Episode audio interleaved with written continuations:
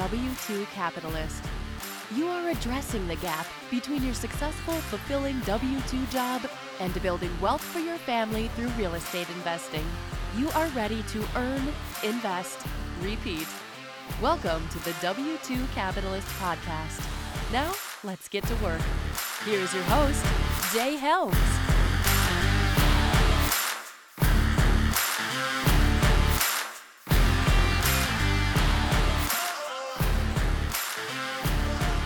Hey, what's up, everybody? My name is Jay Helms, and I'm the founder of this movement and podcast known as the W2 Capitalist. Today, I have a special guest known as Denise Evans. She is an Alabama attorney, real estate broker, investor, educator, and national nationally publicized author on real estate topics. Good morning, Denise. How are you? Good morning, Jay. Um, so first things first, you're from Alabama, right? So you're located in is it Jemison? I'm in Jemison, which is halfway between Birmingham and Montgomery. I'm technically from nowhere. I'm an army brat. okay, so that's that's fine. That's fine. A lot of our audience are, are army brats themselves. That's fine. So, um, one of the things I wanted to make sure I ask you is when it comes to tax, and we're going to talk about tax liens and tax deeds. And if you follow Denise on on Bigger Pockets, at least that's how I was connected to her, is that she is the can I call you the queen of Alabama tax tax liens? I kind of like Queen, sure. uh, you had a review on your profile actually. Is is Miss Denise Evans is the tax sales expert in Alabama, uh, which I think that's a huge endorsement. But I also was led your way through a member of our mastermind of my mastermind that I have going on. Said, hey, if you want to talk to somebody about this particular topic, this is who I've learned a lot from and now that I'm saying that, I was supposed to invite him to be on this. Holy crap. I'll have to make it up to him. Jamie, you just have to invite me back. Yeah. Uh, well, there you go. There you go. That's it. But I want to dive into this whole idea of tax deed, tax lien kind of scenario because here in Florida, so I'm in Florida, you're in Alabama. Do tax deed, do tax laws translate from state to state? in most states, they do translate from state to state. Uh, there's a lot of commonality, but Alabama is completely different from the rest of the United States. That's what makes it more work, but that's where the opportunities are too, because we're not flooded with tax sale investors from all over the world. So, what do you mean they're different? In Alabama, when you buy at the auction or if you buy off the state inventory, if something doesn't sell at auction, you get a tax certificate, which is an instrument that allows you to earn interest income like other states. Right. The unique thing about Alabama right. is you are also entitled to take possession of the property and, under some circumstances, to make improvements to the property.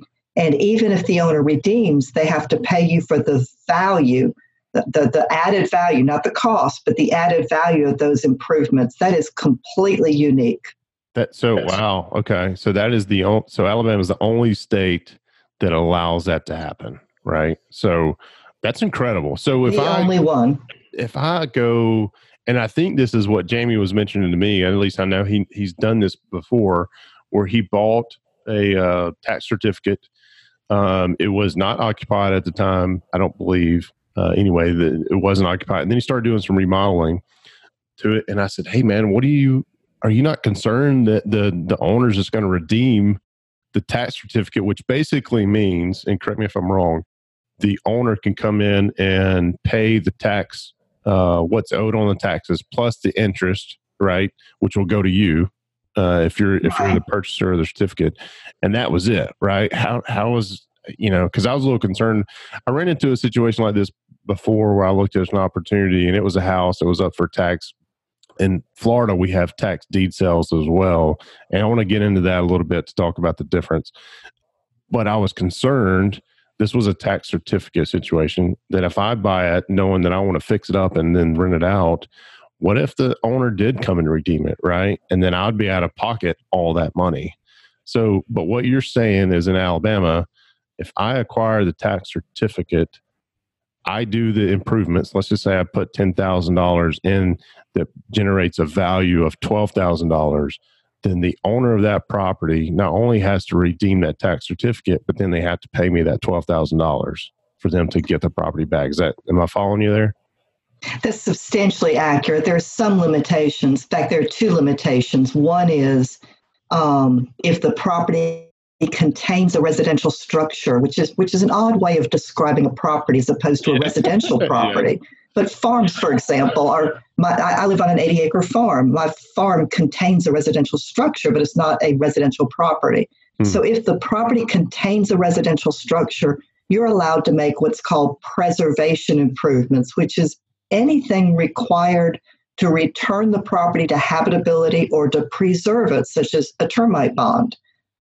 If the property is located within the official boundaries of an urban renewal or urban redevelopment district, then you get any improvements at all, no matter what you've done, no matter if it's repairs or upgrades, and no matter what type of property it is.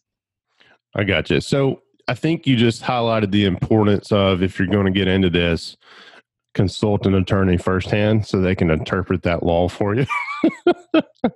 Because if, if it's a, you know if it's a guy like me, uh, you're just like, wow, okay, here I'm going to buy this tax certificate. I'll make all these improvements to the, the property, and then I'm going to expect this big payday out at the end.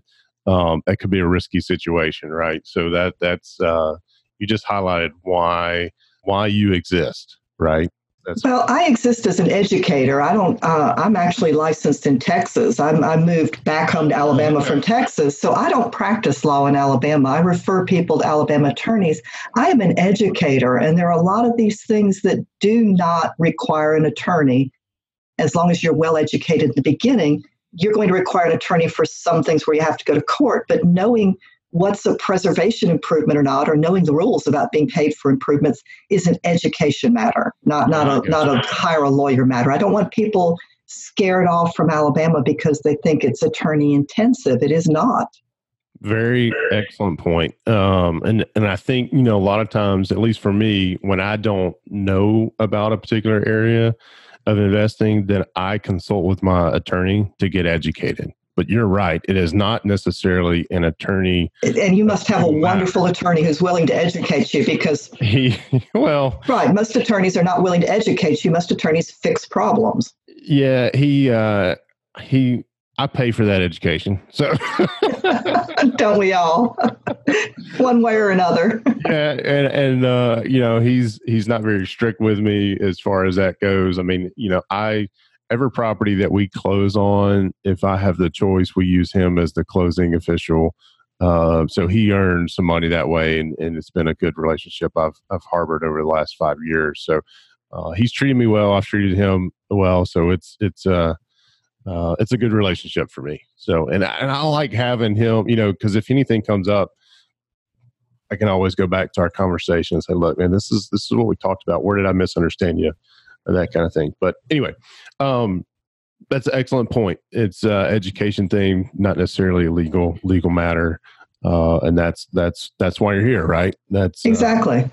Uh, so I want to unpack a little bit because when I first started, I heard tax certificate, tax lien, tax deed, and I kind of, without being properly educated and knowing someone like yourself, I assumed that all those words were interchangeable and they're not right so can you walk us through the difference between no.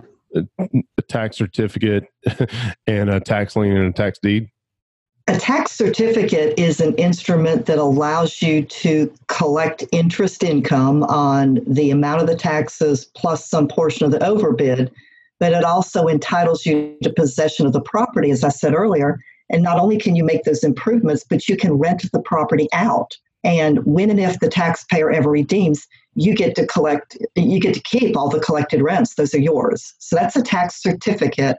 And that's in existence for the first three years after the auction. A tax deed is what happens on the three year anniversary of the auction or anytime after that. You surrender your tax certificate and you get a tax deed even though you have a deed to the property now and the, the, the tax assessed owner is now the former owner. While you have a tax certificate, he's still the owner. Once you have the tax deed, he's the former owner.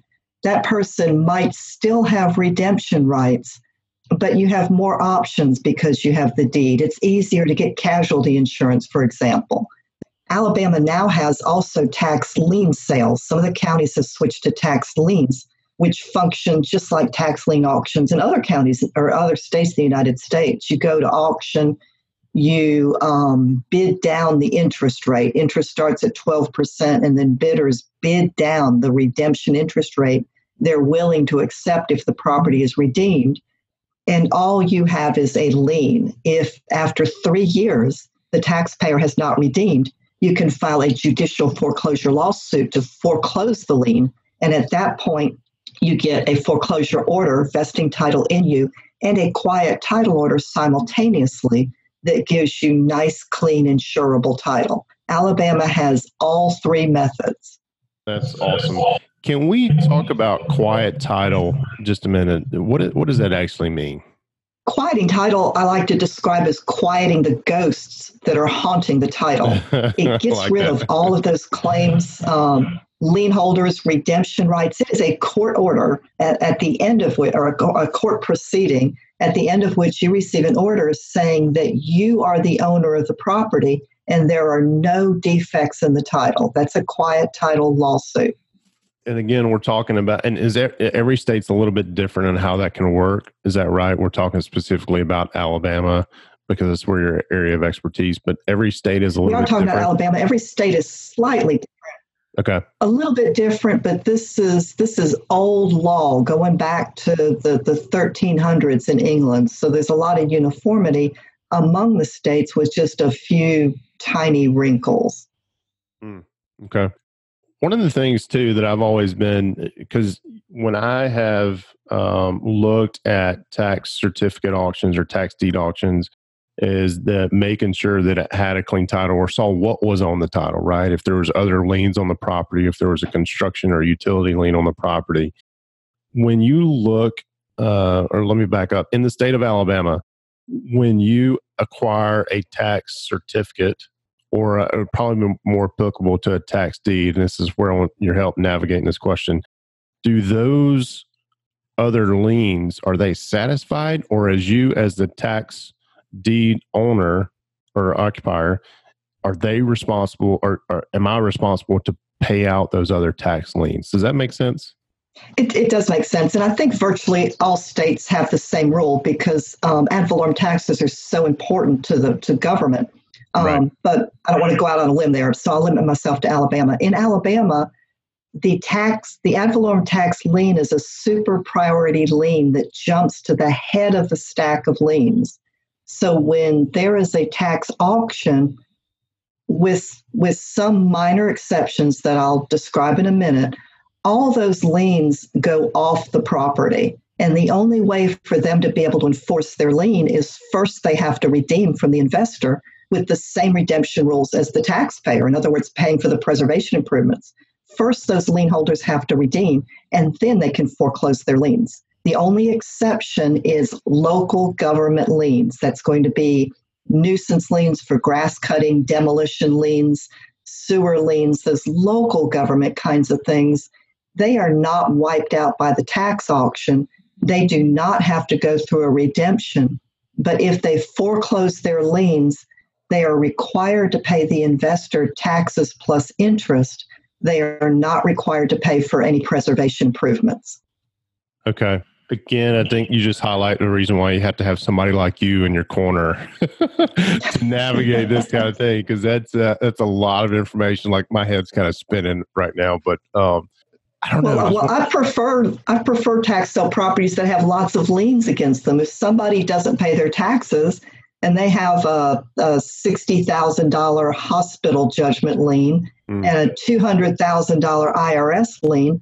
Those two lien holders never redeem. That taxpayer's not going to redeem. It's throwing good money after bad. He's not going to do that. I'm going to end up with that property. Mm. So how do I find out if I'm a if I'm a uh, somebody who's looking to invest in the tax deeds?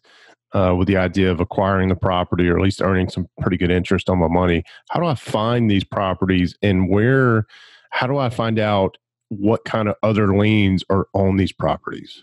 There are two ways to find these properties. One is the annual auctions, which start in late March with the first one, that's usually Shelby County, the wealthiest county in the state, and they end in early June. So the, the the auctioned properties are have notices run in the newspaper. Typically, they're on county websites. You find out about them there, and you go to the auction. Except for the few counties that have switched to the new lien auction procedure, where you bid down the interest rate. For all the other counties that do certificate sales, anything that does not sell at auction goes on the state inventory. It goes to the uh, Alabama Department of Revenue, where you can see a list of all available properties and submit a request to buy a property online 24 7. So, two methods either the annual auctions or the state inventory. And as far as researching them, I've got some products that tell you how to research properties. Every county is slightly different because they have different portals for, for the deed information. But for preliminary research, for due diligence and deciding what properties that are more like most likely to meet your, your needs, you can do that research yourself after a little bit of education.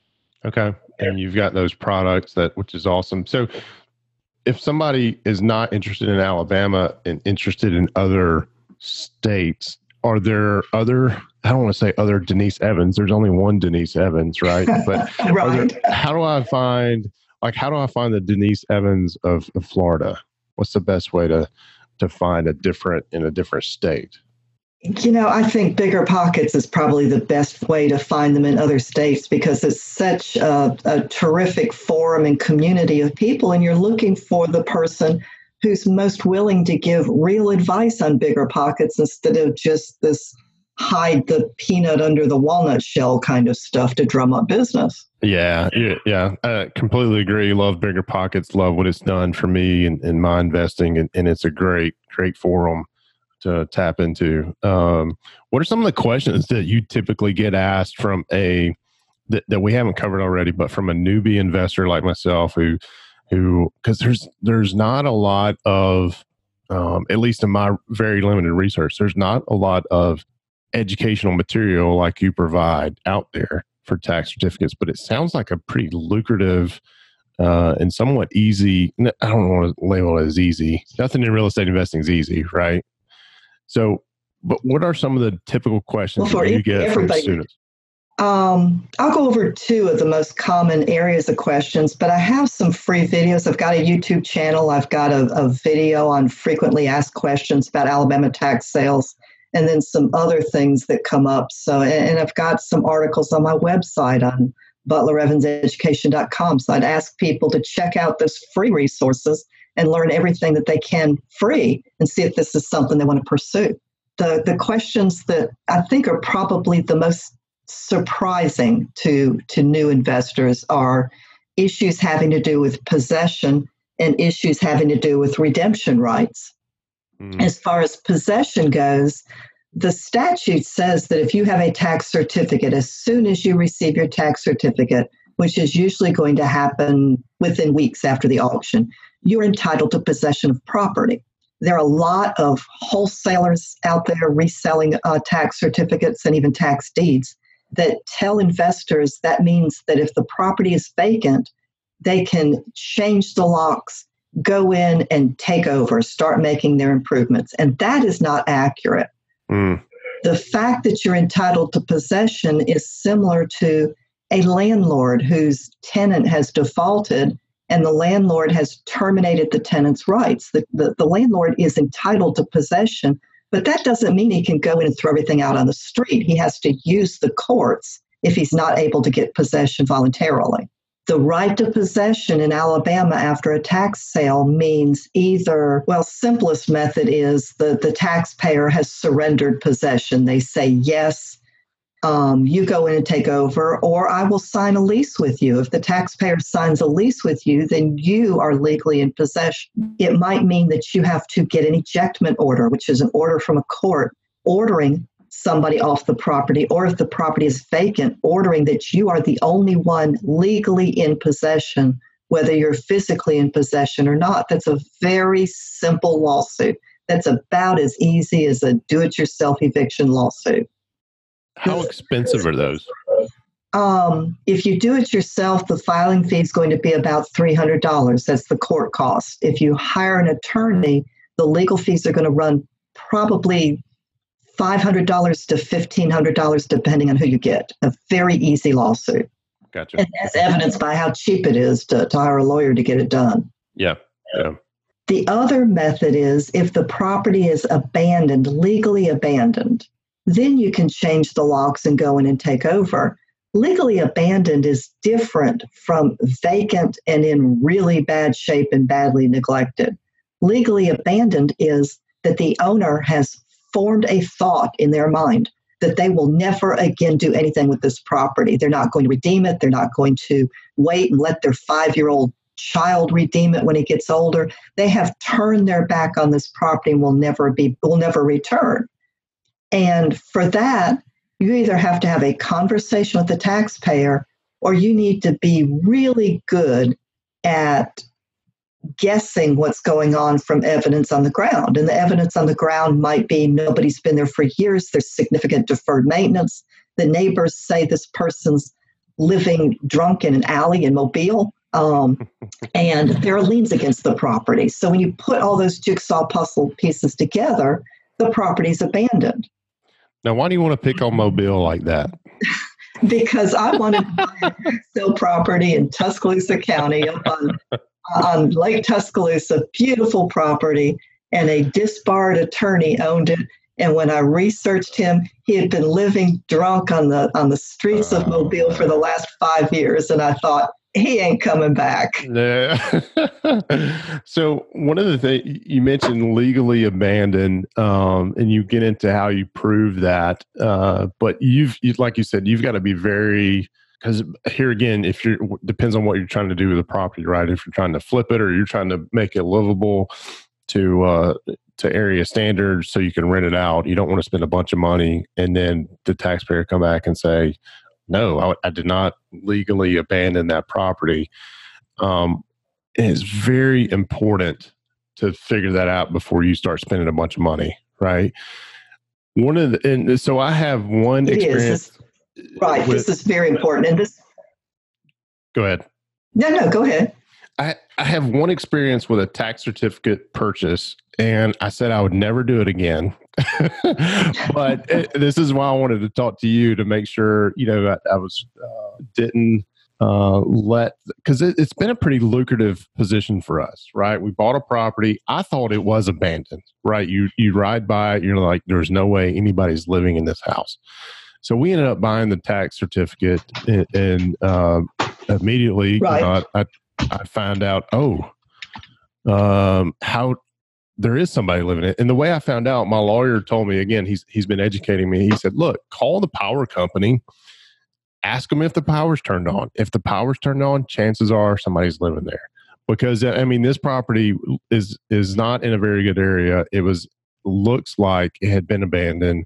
And quite frankly, I was scared to walk up to the door. And you're probably thinking, well, why would you want to own something like that? But this is how some of those situations end up, right? Is is uh they're uh, at least in in my area, it was not a very good area of town. It wasn't in the most desirable. It's still in a good area of town, but the property was just demolished, right? Or at least I thought it was. And then I, I come to find out there is somebody living there. Uh, I did what you recommended. I talked to the neighbors from the property uh, of the property. Uh, but again, my lawyer gave me some real good advice. Once I purchased the tax certificate, I said, "Man, I got to get this guy out. He's bad news." He, um, uh, you know, come to find out later, he was squatting there. He had been squatting there for ten years.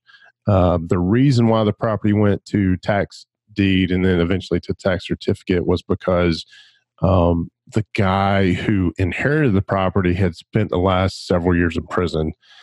Um, and this guy had been squatting there. Not only had been living there rent free, but he had been stealing his mom's disability checks to produce supplies to cook meth in the backyard. Oh Real fun. Yeah, real fun time for me after I discovered all this. This is after I, I purchased it, right? So I learned a lot Right. in this, but I was like, how do I get this guy out? And, and my lawyer gave me some really good advice. He said, look, send him a certified letter. Make sure that you highlight you've copied your attorney on that and certified because then he has to sign for it. You know he's there.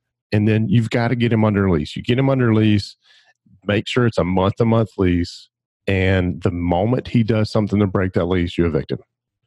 And within 30 days, he had not paid rent. I mean, it was just, I mean, it was, it just, uh, you know, all teed up the way my lawyer um, described everything would happen. So I did that. He didn't pay rent like the second month we were there. Uh, we had him evicted, and I thought the property was destroyed before. Oh no, he just he, we ended up. It was a it was a mobile home with a couple of block buildings around it.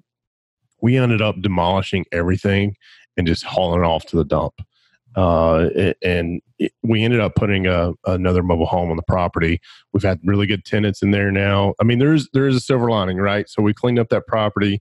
It was a every time I went over there, there were kids running up and down the street, riding their bikes and stuff like that. So it really weighed heavy on me once I found out what he was doing in the backyard. I was like, I've got to get this guy out uh, regardless, um, because he's really gonna he has the potential to affect these kids. And so we got him out. We got a new place in. Uh, tenant's been amazing in there. Um, so it's one of those things where that's my only story. So I'm like, ah, I don't know if I want to do that again.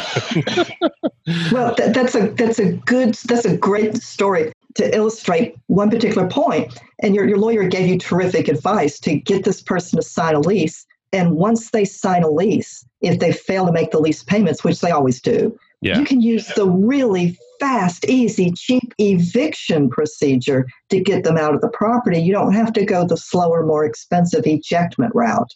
Yes. And ejectment's more expensive too, right? Yes, ejectment is in circuit court. Um, you you have to. Well, you don't have to have a lawyer. Uh, having a lawyer is better. Um, eviction is in district court. Uh, there are rules of civil procedure and rules of evidence you need to know in circuit court. Eviction in district court is just everybody stands in front of the judge and tells their sad story. Mm. Um, the time limits in for an eviction are seven days after service to take a default judgment, 30 days in ejectment. Service mm. a process with an eviction. You can do what's called nail and mail service with an eviction, which is process server going out, knocking on the door. Nobody answers. He tapes a copy of the lawsuit papers on the door and mails them by regular mail within 24 hours. And that is legally the same as a process server handing somebody the papers. But that works only for evictions. So everything about evictions is easier. I, I and once once that person signs that lease, they have voluntarily placed you in possession of the property, which is a great place for you to be. Absolutely. I love the phrase nail and mail evictions. I've never heard that, but I'm definitely adding that to my lexicon. That's awesome. I tell um, people they don't have to use a nail. Please use tape.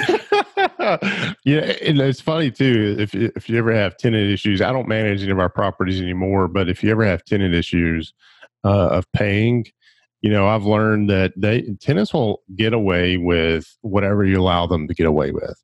And one of the last properties that I managed routinely late. Tenant was routinely late. And I finally said, you know what?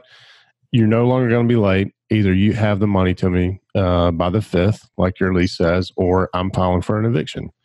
So here we come, 5th of the month. I get the sob story. Uh, I said, I understand. Do you remember us having a conversation on last month? Yes. Okay. Well, I'm going today to start the eviction process and I did. And you know, it by the eleventh, I had my had my money. She was never late again. She did call me, you know, one December, one December, uh, saying, "Hey, we we ran into some hard times.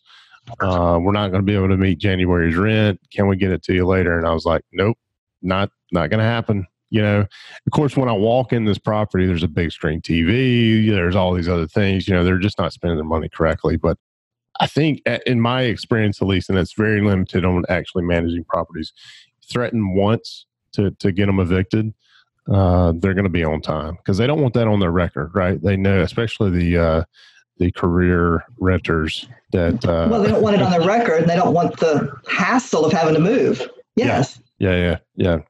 yeah. Um, but that is uh, uh, it's interesting how you can can train a tenant or, or get them out. But anyway, uh, so one of the things you said you were born in Alabama, you, you, spent some time in Texas. Now you're back in Alabama. I myself was raised in Alabama, spent most of my life there until we moved to Florida about ten years ago. So there's a burning question that I ask everybody who's from Alabama. Where is your collegiate alliance? I went to law school at the University of Alabama and I taught Oh, I taught at the University of Alabama. I taught in the College of Commerce. I taught real estate courses in the College of Commerce. So I think that answers that question. But my brother went to Auburn, so we're we're we're amicable on that point. Oh, okay. I bet Thanksgiving dinners are interesting for y'all because that weekend is usually rivalry weekend, right? So uh, as long as you get together for the game, Yeah, that's awesome. Well, I wasn't. I was not. You know, there is a stereo. Being raised Auburn, there's a stereotypical uh, view of what an Alabama fan looks and sounds like, and I will say that uh, I did not have you pegged as an Alabama fan based on that stereotypical view that I was I was raised on. So that's awesome. That's uh, that's good. I guess thank you is the right response there. Is is that what you're looking for? that that was meant to be a compliment. Yes. Okay. I'll That's take it as such. Thank you. That's awesome. Denise, we're coming up on time. I appreciate you uh, educating us all. Uh, I've got links to your YouTube channel, your BiggerPockets profile, and your email address. I'll put in the show notes. But ultimately, what's the best way for people to get in touch with you? I think go to the website www.butlerevanseducation.com and just click on the contact me tab or link. Okay. We'll put a link there as well. And also, I want to do a public shout out to Jamie O'Brien with O'Brien Homes. He was the guy that led me to you that I realized after we started talking this morning that I failed to invite him. And and we had some scheduling issues. I full, take full responsibility for that. I appreciate your flexibility and coming back again. But I'll take you up on your offer to have you back because I know Jamie's got a lot more in depth questions and a lot more. Um, I, I would say this is like a one on one class. And then when Jamie comes, because he's has he's had some success and a lot more experience than I have when it comes to this sort of investing. Uh, we'll call that the 201 class. Does that sound fair? That sounds terrific. I'd love that. Denise, thank you for again for your time and you have a great day, okay? Okay. Bye, Jay. Bye.